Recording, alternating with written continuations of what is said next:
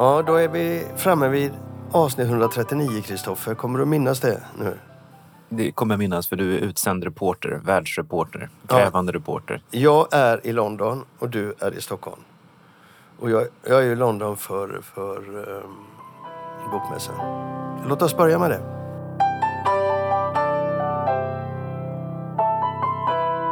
Jag eh, har ett, hade ett samtal med Philip Jones, eh, chefredaktören på Bookseller, som ju är den som kan branschen. En av de som kan den brittiska branschen bäst, vad jag, vad jag vet. Och det samtalet är på engelska och det kommer lagt i slutet av det här avsnittet. Eh, om du inte orkar lyssna på engelska så kan du släppa det. Men eh, han och jag har nog ungefär samma bild av mässan. Alltså det har ju varit otroligt roligt att komma hit.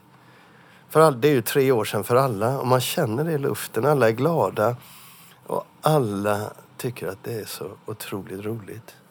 Man, eh, man märker när man pratar med folk och alla går omkring med stora leenden och så. Inte alla såklart men, men... Ja, alltså de räknar ju att, att det är ungefär en 60 procent utav eh, tidigare mässa. Och det där vet inte jag hur de räknar. De räknar det med yta, antal utställare, antal agenter och allt sånt där. Men själva, hur mycket folk det är, ja det är mindre folk, det är helt klart. Men det är ju, vad väntar man sig? Alltså, britterna är inte missnöjda på något sätt. Och, och Philip går in på det, jag ska inte föregripa det. Philip går in på det när han går igenom lite grann hur, hur den brittiska marknaden ser på det här. Men jag tror alla är väldigt nöjda. Ja, det är mindre. Eh, men det kan man vänta sig i en sån här situation. Och nästa år förväntar sig alla att det blir fullt. Det har varit en så rolig eh, upplevelse. Det är ju, jag, jag, tittar ju ofta på programmen när jag är här. Jag tittar, vad är det man pratar om? Vad är det man vill diskutera? Vad är viktigt? Och det är inga, det är inga konstigheter eller hemligheter men man fortsätter att prata om, om, om centrala frågor. Jag ska gå igenom några som jag har varit och, och lyssnat på. Men den stora elefanten i rummet, det är ju den skenande prisutvecklingen. Mm. Alla pratar om det här kommer bli dyrt framöver. Böcker kommer att öka. Jag pratade med en, en förläggare som sa det. Den här boken den kostar 35 pund nu. Och alldeles snart, inom ett par månader, är det 40. Och jag tror att den kommer gå upp i 45 också. Har prisökningarna, är de särskilt stora i Storbritannien för de inte har någon pappersindustri och de har dyrare energi och såna saker? Eller Finns det några skillnader där? Ja, jag tror att det är dyrare energi, eh, upplever jag. Men, men jag vet egentligen inte var skillnaden ligger. Men han sa också det att det som vi har pratat om i podden förut. Alltså, jag fick ett samtal från en av våra tryckerier häromdagen. Och då sa de, sorry men våra avtal gäller inte längre när det gäller kostnadssidan. Vi kan inte garantera priserna utan de kommer att öka, säger de. Och liksom i Sverige så får de bara tugga i sig det. Så att eh, det är inte så mycket att prata om, det är en internationell trend. Men man märker att de har, de har samma sak här. Men sen när man tittar på de programmen som de gjorde som jag kollade så ska jag berätta kort om dem.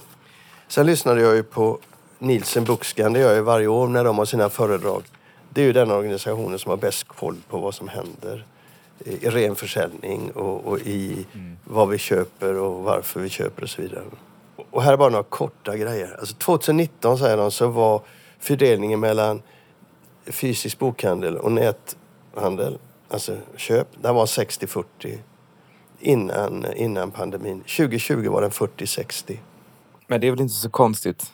Nej, det är inte konstigt alls. Jag bara berättar att det är så. Och likadant så, så 2019 så var print, alltså fysiska böcker, stod för 68 procent av marknaden. Och e-böcker stod för 25 procent av marknaden på de här. Och, och ljud för 5 procent. E-böcker är väldigt eh, märkligt stora på det sättet just nu. Och 2020 så minskade då fysiska böcker till 58 procent av marknaden. E-böcker ökade till 37 procent och ljud till 8 procent. Tillväxten har i alla fall varit eh, dubbla siffror. Både 2020, 2021 och den fortsätter 2022. Och det är ju något som också Philip Jones pekar på, hur, hur marknaden bara växer och växer och växer. Förutom Bookscan då, så, eh, Nielsen Bookscan, så var det väldigt mycket fokus på konfliktytor såklart. Det var mycket ja, snack. Härligt fokus. Ja, det är jättehärligt fokus. Mycket snack om eh, vad innebär det eh, för bokbranschen idag med kriget i Europa. Ukraina var ju närvarande hela tiden och man hade flera samtal om vad kan vi göra för att hjälpa den ukrainska bokbranschen. Och det, det, det var markant så att det ska vara väldigt konkret Inte så mycket snack. Konkret handling. Framförallt köpa deras författare, översätta deras författare. Med tillgång till papper, till tryckerier och så vidare. Alltså, de behöver papper, de behöver tillgång till tryckerier. Eh, allt sånt. För, för allt sånt har ju försvunnit mer eller mindre. Sen pratar de också väldigt mycket om situationen efter pandemin. Under pandemin så gick vi över till flexibla arbetsplatser. Vi jobbade hemma och var mycket Zoom och så vidare. Men vad gör vi nu efter? Jo, då, då kommer de här frågorna och den här tekniken att inarbetas. Det pratar alla om. Vi måste arbeta in fördelarna i den här tekniken så att vi arbetar med hybridarbete. Men exakt hur det kommer att se ut, det vet ju ingen. Men alla var övertygade om att eh, arbetsmarknaden kommer inte se ut likadant nu som före pandemin. Den kommer att ändras. Och det var lite roligt för man hade en del diskussioner om vad kommer det innebära? Om flexarbetet och att du jobbar hemma mycket minskar hierarkin på arbetsplatserna. Det var en sak som jag inte har tänkt på, men det låter ju logiskt. Sen eh, pratar de mycket om det här med, som du gillar så mycket, diversity inclusion. Alltså, eh... Jag har ingenting emot det. Jag tycker bara att det måste vara sättas in i ett sammanhang och det måste vara liksom drivet av något annat än att man ska skriva ut i sin årsredovisning att man, är, uh. att man gör rätt saker. Men i England så, så har ju det en helt annan dimension också eftersom det är ett mycket mer... Ja, vi har ju pratat om det tidigare. Men vad som var mm. intressant här, varför jag tog upp det nu, det är att nu får du eh, samtal och debatter som går på djupet. Alltså de pratar inte längre som om det var eh, fest, vad ska man säga, ämnen där man står på scen och pratar om det. Utan nu pratar de utifrån konkret arbete. Hur gör vi på vårt förlag? Hur gör vi på vårt förlag? Nätverken här och eh, samarbetet här och så. Och det var väldigt roligt att se för att det var väldigt mycket, väldigt mycket sånt och väldigt, ja, stort sett kort gott väldigt roligt att höra att det är på riktigt. Men vad jag vill säga med alla de här eh, ämnena som kanske låter lite flummigt sådär, men det är ju att de hela tiden tittar på vilka frågor som är viktiga för branschen och vilka frågor är viktiga för samhället för att branschen ska kunna växa på ett sätt så att det inte blir isolerat, blir en, enbart en vit medelklass. För det där var, det där var tillbaka till det samtalet om diversity and inclusion. Det var väldigt konkret. För man ställde till exempel frågan så här. Du vill börja på ett förlag i London. Då krävs det att du jobbar gratis. Så att säga, jobbar dig in. Och alla vet ju ett, hur mycket det kostar att bo i London. Två, hur lång tid det tar att pendla i London. Så bara där försvinner alla som inte är övre medelklass eller överklass som bor hemma centralt i London och kan jobba gratis och kan ta sig till jobbet. Och det blev väldigt, så väldigt uppenbart bortom allting annat hur, hur otroligt svårt det är att jobba i förlagsbranschen i, i, i London. Mm. Där är ju England speciellt. Det är ju inte riktigt så i Sverige. Nej, det är inte så i Sverige. Men jag tänker också då när de då flyttar till Birmingham, till Manchester, till Edinburgh så gör de ju sig själva en tjänst. Mm. Förlagen alltså, när de, när de flyttar ut. Så. Men på den nivån var väldigt mycket av samtalet. Så det, det, det är mycket djupare samtal nu än det var tidigare. Jag ska släppa det, var programmen. Det var väldigt roligt i alla fall att eh, lyssna på de samtalen. Jag gillar ju dem. Som du vet. Ja, du älskar dem. Ja, jag vet. Jag gör det. Jag eh, försöker ge mig själv en känsla var, av Var det några svenska förläggare eller förlagschefer på de där samtalen som du besökte? Nej, inga svenska. De hade, de hade fullt upp med att göra affärer kanske? Ja, det har de ju. De är ju här för affärer. Så det är ju inga svenskar som går på de samtalen utan det är ju mer eh, branschen i Storbritannien och så jag då. Men det är roligt att, att, att prata om det. Det är roligt att berätta hur samtalen går. Så. Hur jag nu ska uttrycka det på något annat sätt, jag vet inte. Men, men alltså jag behöver ju att det finns en intellektuell, något att tugga på, Kristoffer, i den här världen. Ja, det är klart. Annars blir du understimulerad. Ja, inte bara jag. Och det vill ju varken jag eller lyssnarna. Nej, så är det ju. Men, men eh, därför är det roligt här. Men det var roligt på flera plan. Och eh, mm. det är bättre att lyssna på Philips summering av både mässan och branschen. Läget för branschen. Ja, det ser jag fram emot. En liten grej vi måste ta idag i alla fall eftersom det Svensk Bokhandel hade ute nu, det är ju att eh, det är historien runt Erik Videgårds bok eh, Kokbok som Mondial har gett ut. Det har kommit ett nytt kapitel i den. Och jag ska bara citera deras eh, pressmeddelande. Men jag måste ju bara säga att jag trodde ju de hade nått botten i den här historien. Och så kommer ett sånt här jävla utspel som är så fult så klockorna stannar. Folk utanför branschen fattar nog inte riktigt det. Men, men folk i branschen fattar ju att, att de har ju abdikerat, Mondial abdikerat totalt ifrån sitt ansvar. Så här säger eh, Erik Videgård i ett pressmeddelande eh, apropå detta att han nu drar, till, han nu drar tillbaka boken. Och så säger han så här. Jag hade aldrig kunnat tänka mig att gänget på mitt gamla förlag, det vill säga Naturkultur, skulle dra igång en sådan här process över bilder som togs för över sju år sedan. Jag orkar inte längre. Jag mår oerhört dåligt av att mitt förlag Mondial ska få klä skott för detta och att några gamla bilder ska sätta dem i en juridisk process som får mig att framstå som en tjuv. Jag är nu därför Mondial att dra tillbaka sitt, mitt verk, berättelser och recept och hoppas att Natur och kultur tar detta som en olikvist så att vi kan gå vidare och njuta av den goda mat som var min ambition som började. Alltså jag, jag är mållös när jag läser detta. Jag tänker så här. Är de liksom for real? Jag är i London fortfarande. Är de på riktigt eller? du prata lite engelska? För det första, detta är hans ansvar. Det är eh, förlagets ansvar att ge ut och dra tillbaka boken. Det har han inget med att göra. Men nu gömmer sig förlaget fegt bakom honom. Det här är bara mumbo jumbo. Han eh, säger att det handlar, för det andra säger att det handlar om några bilder. Är detta riktat mot vem då? Folk som ska gå på hans restaurang ska, ska fatta att det är synd om honom. Det handlar inte om några bilder. Han har ju tagit den andra boken rakt av. Han har tagit en Natur och kulturs bok rakt av. Ja. Och så förminskar han det. Och för det tredje då, Men bara en grej till. Det är helt mest dumma. Boken har nu varit ute sedan i höstas. Den har sålt sitt största förlopp. Och de har vägrat dra tillbaka den nu, i början av april, när det inte finns några böcker kvar. Så drar de tillbaka den. Det är ju patetiskt. Antingen kan det finnas några hundra kvar. Och det är klart att han vill ha dem då och sälja vid sidan om på sitt, i sin restaurang. Eller så finns det så pass många kvar på, på förlaget så han får plats med dem i en ryggsäck. Oavsett ja. så är det för fan. Ja, men det är ju patetiskt. Det är en jävla bluff från början till slut. Och det är Ja, ja, förlagets ansvar, inte författaren. De bara bluffar här. Jag blir bara arg när jag ser sånt. Nej, men visst är det förlagets ansvar. Men eh, Naturkultur eh, står ju på sig och eh, kommer gå vidare med stämningen för de vill få ett utslag som Per Almgren säger. Och det, de vill veta vad som gäller. Ja, och jag tror ju att om Mondial trodde att det här ska kunna gå hela vägen till domstolen och säga att de visar god vilja så tror jag att domstolen kommer bedöma detta som lurendrejeri och kommer att göra det sämre för dem. Jag har aldrig sett ett förlag som gör på sånt sätt. Aldrig någonsin. Fan, upp och ta ett Ja, jag vet inte. Men eh, mm, Nej men upp och ta ert ansvar. Ni ger ut boken, det är ni som drar tillbaka den. Författaren, fuck me, han kan väl skita i det.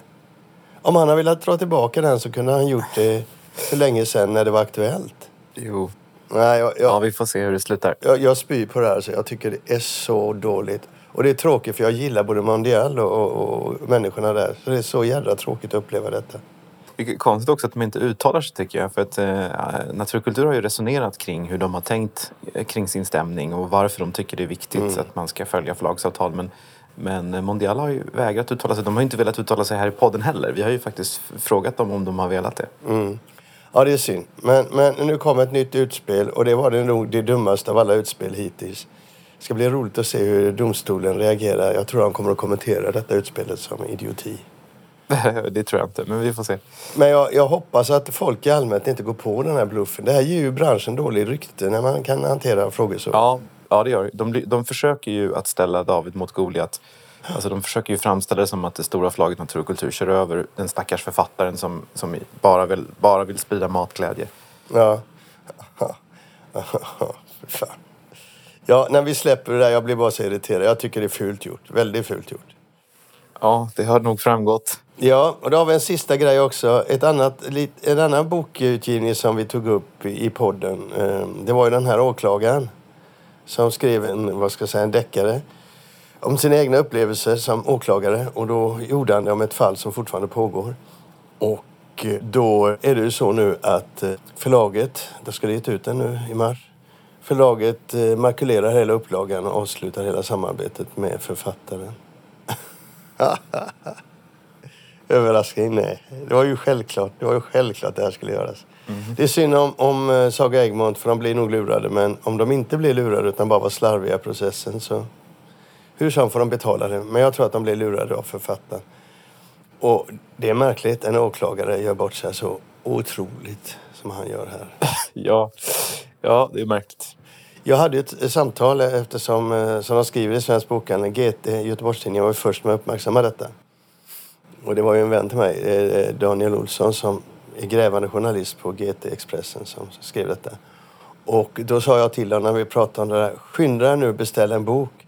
För så fort detta blir offentligt drar de tillbaka upplagan, sa jag. Så han har ju fått ett läsex. Det var två små grejer. Ja. Det släpper vi där va? Det gör vi.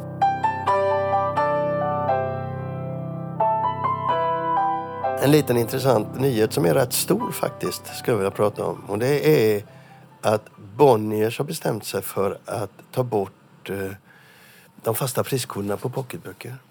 Mm. Ja, det är en stor nyhet, men den låg väl lite i luften, gjorde den inte det? Ja, det gör den nog. Alltså, jag tror att det handlar om dels prisökningarna, trycket på kostnaderna på att trycka pocket nu gör att du måste göra något. Och sen problemet runt det här med hundralappen. När du går över hundralappen för en pocket ute i handen så går, är det en mental spärr. Det spelar ingen roll hur du argumenterar här rent förnuftsmässigt. Den mentala spärren kan du inte hantera förnuftsmässigt. Och då gör Bonniers någonting som jag tycker är, är rätt smart. De slutar trycka prisgrupper på, på pocket. Vad tänker du om det? Ja, men för en gångs skull så tillåter jag mig att inte ha en åsikt. Eh, chockar alla lyssnare här. Eh, jag vet faktiskt inte vad jag ska tycka i den här frågan. För att man kan tänka två tankar samtidigt. Och, och, och den ena tanken är att, att man, Bonnier då förstör här pocketen som massmarknadsformat därför att den blir för dyr, inte minst i dagligvaruhandeln och då tappar den ännu mer sin ställning och så vidare och det vill man inte se och man måste liksom hålla tillbaka. Och det är ju, så tycker jag väl kanske egentligen. Å andra sidan, så vad vi ser är att försäljningen bara rasar och rasar och rasar och vi har inga andra format. Och pocketen är då för billig. När upplagorna sjunker ner till 2000, 3000, ännu lägre kanske, då behöver man ha lite mer betalt och när en så stor del av försäljningen har flyttat över till nätbokhandeln där böckerna fortfarande är lite för billiga så kan man höja priserna och få bättre marginal och då tänker ju Bonnier rätt. Och jag vet faktiskt inte vad jag ska tycka. För det, det, det beror ju lite på också på vad det här leder till för konsekvenser men, men jag har stor förståelse för, för att de gör som de gör. Ja, jag har också det. Jag, jag pratade med Göran Wiberg på Bonnierförlagen då. De, de ser det här som att situationen som den är nu, de tycker det är förlegat system. Du har de här prisgrupperna, du vet, man hade dem i början för att olika prisklasser för att man skulle få och de satte man efter kostnaden. Tunnare bok, tjockare bok och så vidare. Och då hade man A, B, C, D eller något sånt där. Va? Men nu är vi uppe i L. Och i stort sett 95 procent av alla pocketböcker ligger i den dyraste prisklassen. Så den är ju poänglös att ha den där. Vad gör vi när vi kommer till Ö, som Göran Wiberg sa? Det dröjer väl, men ändå. ja. Men det begränsar dem i prissättningen, sa han. Eh, det går inte att göra någonting fort i dagens läge. Man måste fråga och det går långsamt. Och man måste ha hela branschen med sig. Tar man bort de här eh, priskoderna så kan man agera själv och mycket snabbare. Ja, man kan ha också en större differentierad prissättning. Man kan på, på vissa titlar som man vet inte är dag, titlar för dagligvaruhandeln så kan man ändå... Men man, man vet också att de har en begränsad publik. Eh, man kan mm. sätta ett högre F-pris. Mm. Så att de vet ju inte heller hur det här kommer att fungera. Personligen så tror jag det. När Bonnier gör det så kommer alla göra det för ingen kan ha kvar det här systemet utan det sjunker när mm. Bonnier som har så stor del av marknaden går ut och tar bort dem. Och därmed kan man säga att de har inte förankrat det här utan de har ju bara kört på. Och eftersom de är marknadsledande så kan de sätta standard. Ja, men i det här fallet är det en fråga som man faktiskt har väntat på en lösning länge. Så jag tycker att de gör rätt. Eh, var och en får göra som de vill då. Men, men vad de gör nu det är ju att du sätter ett pris på pocketen och så jobbar du med rabatter. Och sen får då till exempel, eh, vad heter det, försäljarna, de får då bestämma var de ska lägga sig. För som Göran Wiberg sa i intervjun som vi hade, vi hade med honom tidigare, det är ju att det är ju inte så att eh, pocketen, den närmar sig 100 kronor antagligen i vissa försäljningsställen och i vissa sammanhang. Men det beror ju på den rabatten man ger som, som förlag. Men då kom vi in på ett annat samtal. Då handlade det om du får hög rabatt men då måste du ta fler och du måste så att säga pusha för titeln. Man kan inte pusha för alla titlar och man kan inte ta väldigt mycket av alla titlar. Så det kommer ju att bli så att det blir en väldig skillnad på priserna på Pocket. Och det kommer att komma över hundralappen. Men som sagt, det tror jag blir väldigt svårt för marknaden att hantera rent mentalt. Men om man skulle ha kvar det gamla systemet så hade förlagen fått eh, bära hundhuvudet om pocketen hade gått över 100 kronor. Men nu kan man så att säga arbeta på ett annat sätt med pocketen och då kan det fortfarande vara förlagen som har så höga priser så att det blir 100 kronor. Men det blir inte en fråga där förlagen sitter med Svarte Petter lika tydligt då när det inte finns några fasta priser på dem. Sen har det att göra med också att, att eh, produktionstider och kostnader har ökat. Så man måste vara snabbare och flexiblare i sin hantering av priserna. Men han sa det, jag vet inte hur lång tid det här kommer att ta. Vi, vi eh, vill ju inte bara liksom köra över marknaden utan vi måste ju samtala med marknaden. Men de har börjat det i alla fall. De har signalerat det till alla försäljnings... Mm aktörer så att säga. Och det, det, är en stor fråga, även om det inte låter så när vi pratar om det. Men det är en jättestor fråga tycker jag. Kommer att förändra pocketbokens eh, prissättning och, och eh, också förhoppningsvis gör det lättare att trycka fram vissa pocket som du säger och kanske hålla tillbaka vissa. Kanske är det liksom ett större eh, potentiellt hot mot Pocket Shop än mot Pocketgrossisten. Pocketgrossisten jobbar med ett ganska litet urval av massmarknadsinriktade titlar där man med rabatter eh, kan, i viss mån i alla fall, dämpa effekten av det. Medan på Pocket Shop så har man ju där, där mer än någon annanstans så liksom har man ju manifesterat själva idén med att ha priskategorier. Att kunden ska veta ungefär vad en pocket kostar. Mm. Man ska kunna gå in i en pocket shop och man vet liksom att det spelar liksom inte så stor roll vilken titel man väljer. Det kostar si och så mycket. Eh, där kan det ju slå väldigt... Där kan det faktiskt slå mot, mot själva affärsidén. Jag fick ett mejl från Maria Edsman, VD på Bokhusgruppen som reagerade på vårt inslag för två avsnitt sedan. Och vi har tagit upp det i förra avsnittet, andra reagerade. Men det här kommer från en av de stora aktörerna på försäljningssidan så det är viktigt att ta upp det. Hon pekar bara på ja, det. Den största aktören på försäljningssidan får man väl ändå säga. Alltså den största aktören på papperssidan. Ja, och då, då, då säger hon följande då och det handlar då om hon reagerar framförallt då på vårt samtal om hur papper innan vissa genrer har gått över och blivit större på ljud och tappar i papper. Och då skriver hon så här. Sen vidare till att kommersiell skönlitteratur deckare inte säljer papper. Om vi tittar i våra försäljningskanaler så står sig försäljningen av dessa genrer väl gentemot andra. Man kan också konsultera bokförsäljningsstatistiken och se att dessa kategorier inte fått en lägre andel av pappersförsäljningen över tid. Inom fysisk bokhandel har skönlitteratur som andel av total försäljning tvärtom ökat från 18 procent 2018 till 21 procent 2021. Och så drar den andra siffror som visar att deckare och spänning ligger stabilt. Ni har säkert rätt i att vissa delar inom genren skönlitteratur och deckare spänning har flyttat över mot ljud och framförallt vissa författarskap. Det finns också vissa böcker som specifikt skrivs för att passa lyssning som inte fungerar så bra att läsa. Jag tycker då att ni förmedlar en felaktig bild av bokmarknaden och bokkonsumtionen när ni med stora penseldrag säger att kommersiell skönlitteratur och spänning inte fungerar i papper utan i stora delar flyttat över till ljud. Jag kan förstå att det är den verkligheten som Lind Company ser med den satsning ni haft på ljud. Men det avspeglar sig inte i hela marknaden och det är inte vad vi ser från vårt perspektiv. Ljud är viktigt och växande men än så länge är papper större i både försäljningskronor och konsumtion. Slutcitat. Ja, nej, men först och främst är det jättekul att hon reagerar och eh, sen är det ju, hon har ju helt rätt i sak. Eh, papper är fortfarande mycket större än ljud totalt sett. Och som jag upprepar ofta, jag beskriver inte kanske alltid branschen utan jag beskriver mitt problem och Lind Companys problem. Jag gjorde ett inlägg utifrån den här avvägningen, vad ska vi göra i papper, vad ska vi inte göra i papper? Men jag skulle nog ändå här hävda att Eh, Lind Company, de problem som jag upplever att vi har är gemensamma för hela branschen. Och att vi sitter på lite olika stolar här, förlag och bokhandel. Och att vi kan ha, båda två kan ha en, en uppfattning som är sann för, för, för den så att säga. Men det har ofrånkomligen, vilka siffror man än tittar på, skett en jättestor förskjutning till det digitala. Om man tittar på omsättning exempelvis enligt bokbranschstatistiken så stod bokhandeln för en miljard 2021 medan streaming stod för 1,33 miljarder. Och då är det fysisk bokhandel. Så lägger man till den, den nätbokhandeln så är det ju en, de, de är fortfarande otroligt mycket större. Men det är fortfarande en, en, streamingen har blivit jättestor.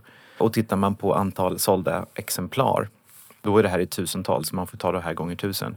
Då står 2021 fysiskt sålda böcker står för 27 319 medan strömningar står för 43 681.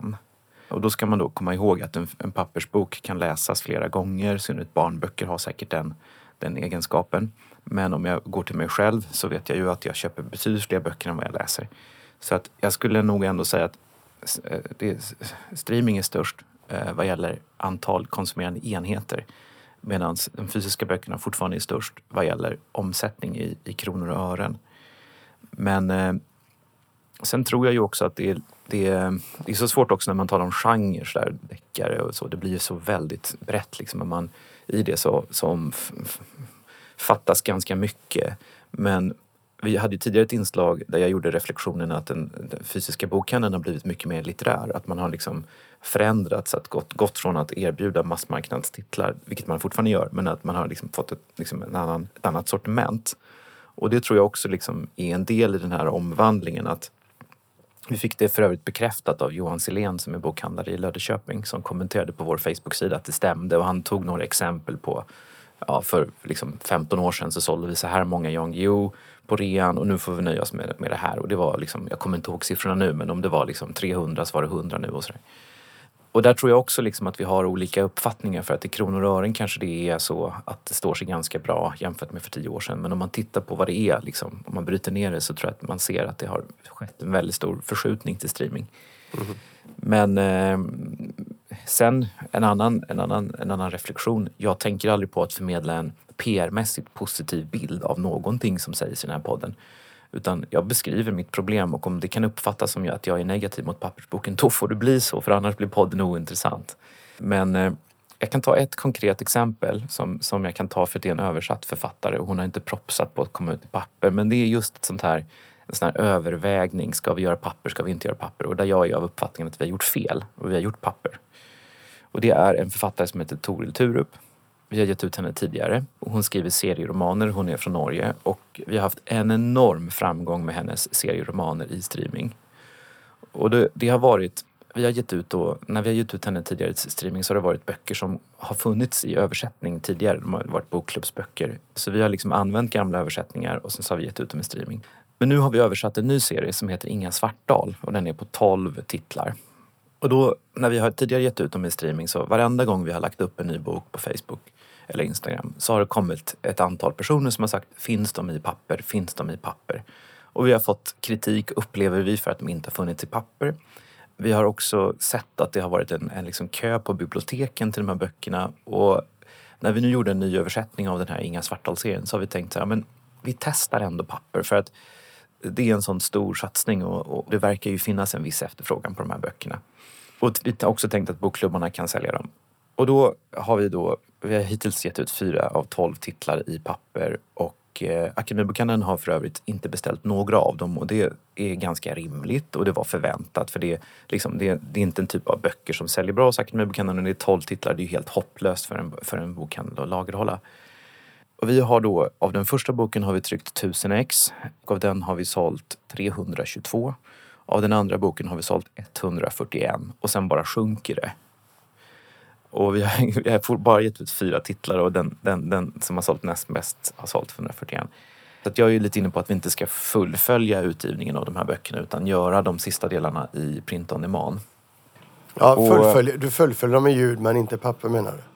Nej, precis. Alltså det här var ju en utgivning för, för ljud men vi eh, gjorde felaktigt bedömningen att här finns en efterfrågan i papper och vi har fått kritik för att de inte har funnits tillgängliga i papper. Så det är ju hela tiden en, en sån väldigt svår avvägning och oavsett hur totalsiffrorna ser ut så är det bara ett faktum att en växande andel av skönlitteraturen är svårsåld. Av den kommersiella skönlitteraturen är svårsåld i papper. Så är det bara. Och det är inte bara Lind Companys ljudbokssatsning utan det är något som alla, alla kämpar, alla förlag kämpar med, mm. kämpar och har problem med. Jo men så är det ju. Vi lever ju i en brytningstid på det sättet att, att strukturerna förändras så starkt. Men vad som blir spännande då att se det är vad som kommer ut på andra sidan. Hur kommer morgondagens bokhandel se ut? Det tycker jag är väldigt spännande. Jag tror att den eh, kommer att vara väldigt frisk och, och gå väldigt bra. Eller det vill ja, jag i alla fall. Ja, men det tror jag också. Jag tycker den har blivit, bokhandeln har blivit mer spännande och intressant.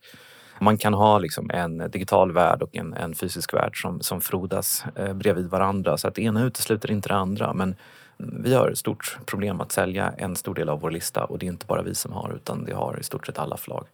Sen har vi då författaraspekterna som vi tog upp förra gången som inte är minst, minst viktiga. Men vi kommer tillbaka till de här frågorna. Vi behöver inte upprepa oss där utan vi kommer tillbaka till de här frågorna eh, det närmsta året. Det är jag helt övertygad om. För att det är en fråga som måste pratas om gång på gång, tror jag.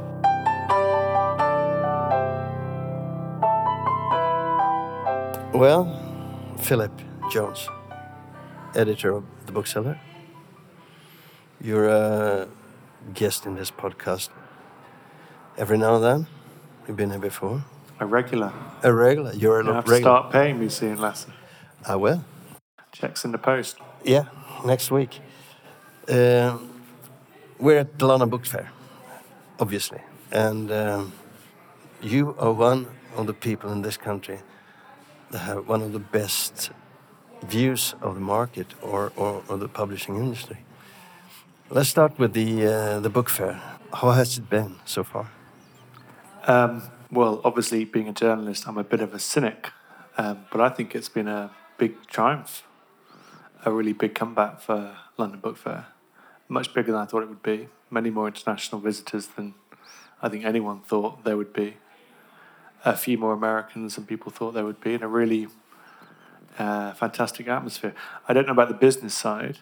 I mean, I think business is good generally, so I suspect business will be good at the fair, rights trading, dealing, all that kind of stuff. But I think mostly it's been on the emotional side that people have enjoyed being back, so seeing kind of old old comrades, old friends. Um, Why is that important for the industry? Because I think publishing is, uh, at its best, a very human business, and um, I think during the pandemic we've seen publishing in a sense at its worst, which is viewed through the prism of Zoom or or even worse on social media.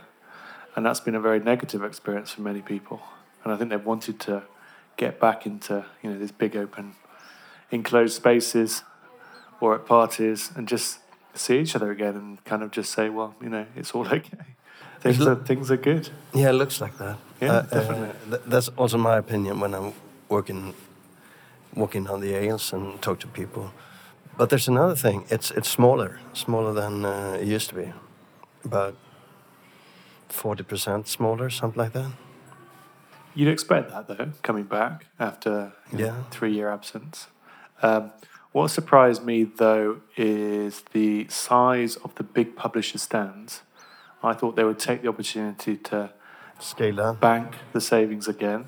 Um, after two years of not paying for those big stands um, and scale down, as you say, and come back, you know, put a little bit of thought behind it, think about return on investment, stuff like that. But honestly, the first thing one CEO said to me when I saw him or or, or them mm. um, was that their stand was bigger than their rival's stand.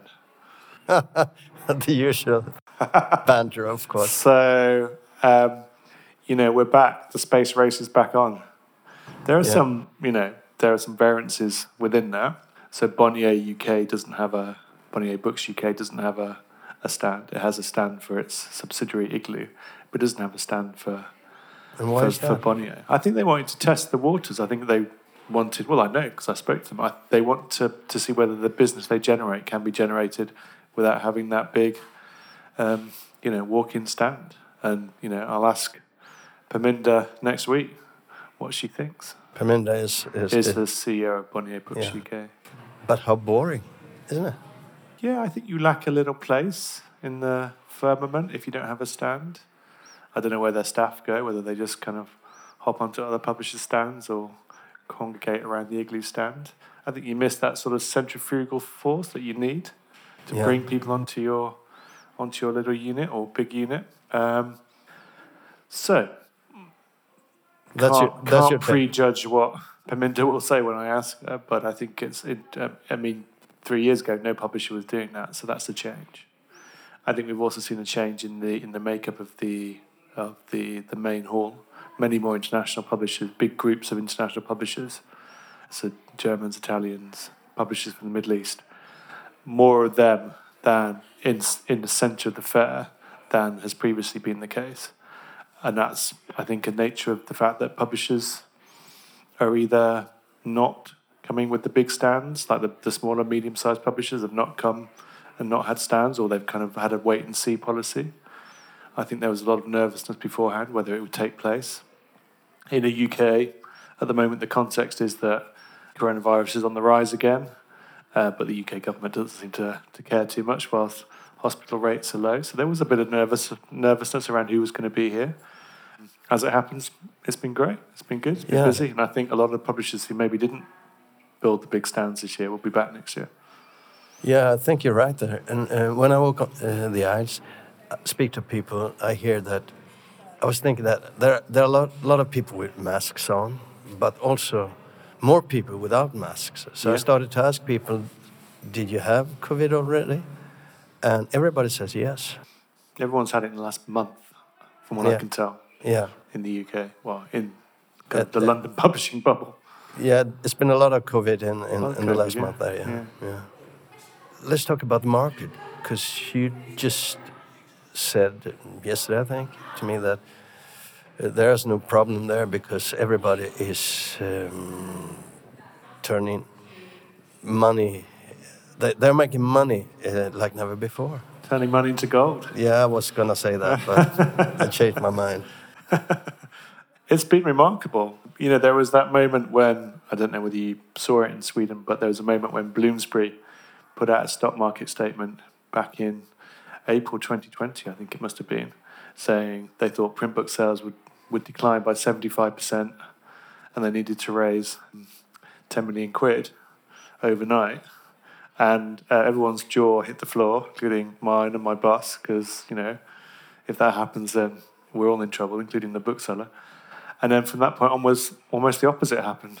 I'm not saying sales rose 75%, but they rose double digit. Bloomsbury didn't need to raise that money. In fact, I think it had to spend that money on head of Zeus in order to justify having raised it from an investor point of view. Um, and that was a wise investment, by the way. I'm What, not- you're, what you're saying is they, that. they bought another uh, publishing house. they bought a smaller Yeah. publishing house for about eight million pounds. So it was a kind of equivalent. They used the money wisely, um, as they as they often do, big publishers. But sales grew double digit 2020, pretty much across the board. Big publishers and even small publishers, even small publishers who were highly dependent on Waterstones or indie bookshops. They managed to grow their sales through online retail, Amazon, Bookshop.org when it came into the market, Wordry, which we have in the UK, Booktopia, the Australian bookseller. So there was just a big, you know, growth in reading, and that and that that helped everybody.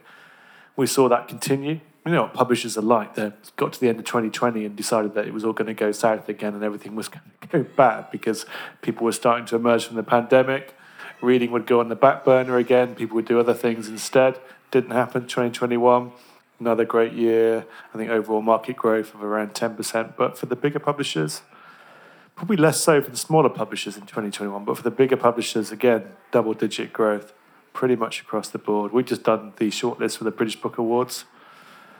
So we have nine publishers in the children's shortlist. I wanted to have eight, but every children's publisher has had a record year from the smallest Anderson to the biggest Hachette Children's Group or or Macmillan Children's Books. Every single publisher's had a record year, and that is just mirrored pretty much across the board and on those shortlists.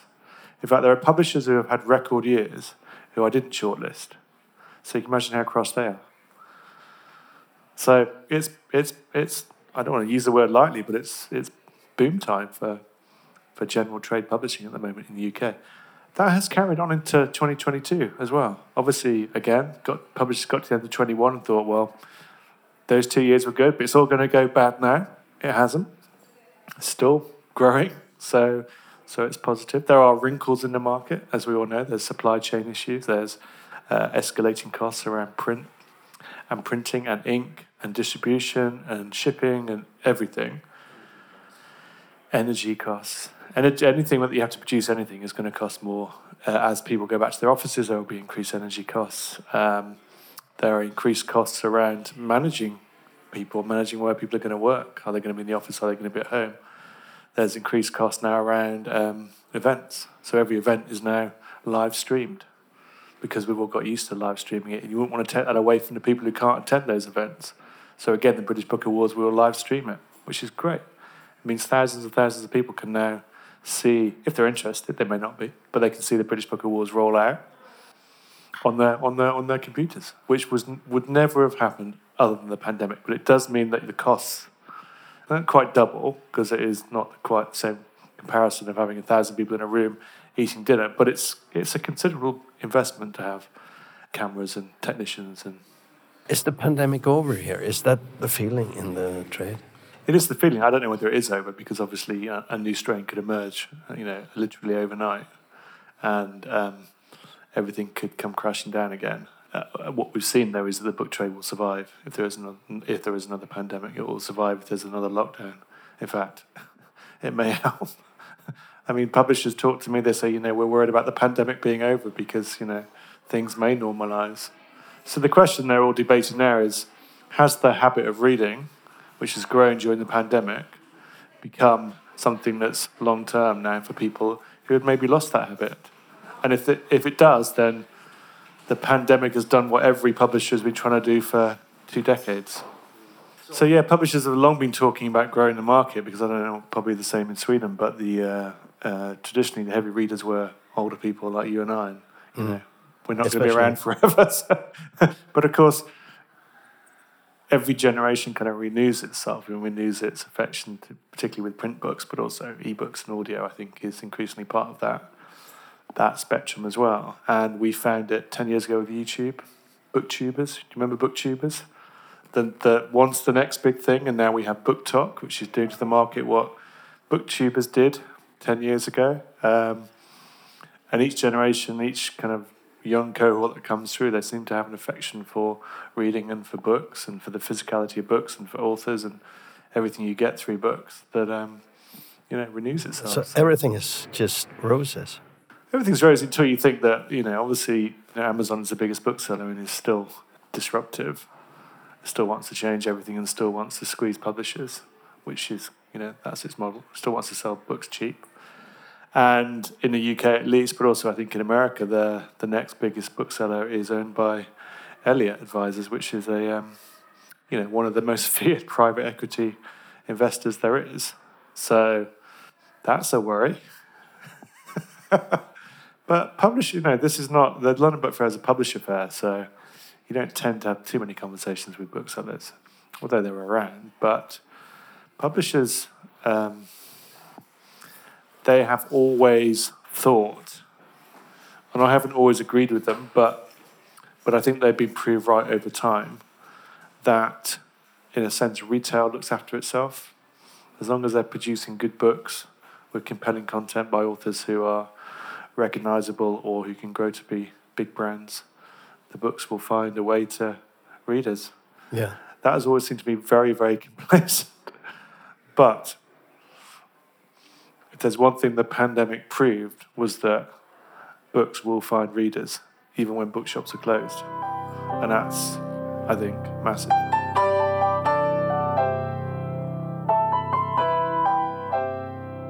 Det där var allt för idag då va? Ja, jag tror det. Betyder att vi ses inte förrän nästa vecka? Nej. Och då är en kuggfråga, en kuggfråga. Vad är det för nummer på det avsnittet då? Eh, jag har ingen aning, men du, har, du är helt besatt av att säga vilka nummer det är. Vilka, det spelar ju ingen roll, det är bara ännu ett avsnitt. Okej, okay. då, då mm. sparar vi det nästa gång. ja, vi sparar det till nästa gång. Hej med er allihopa, ja. vi hörs. Hej då.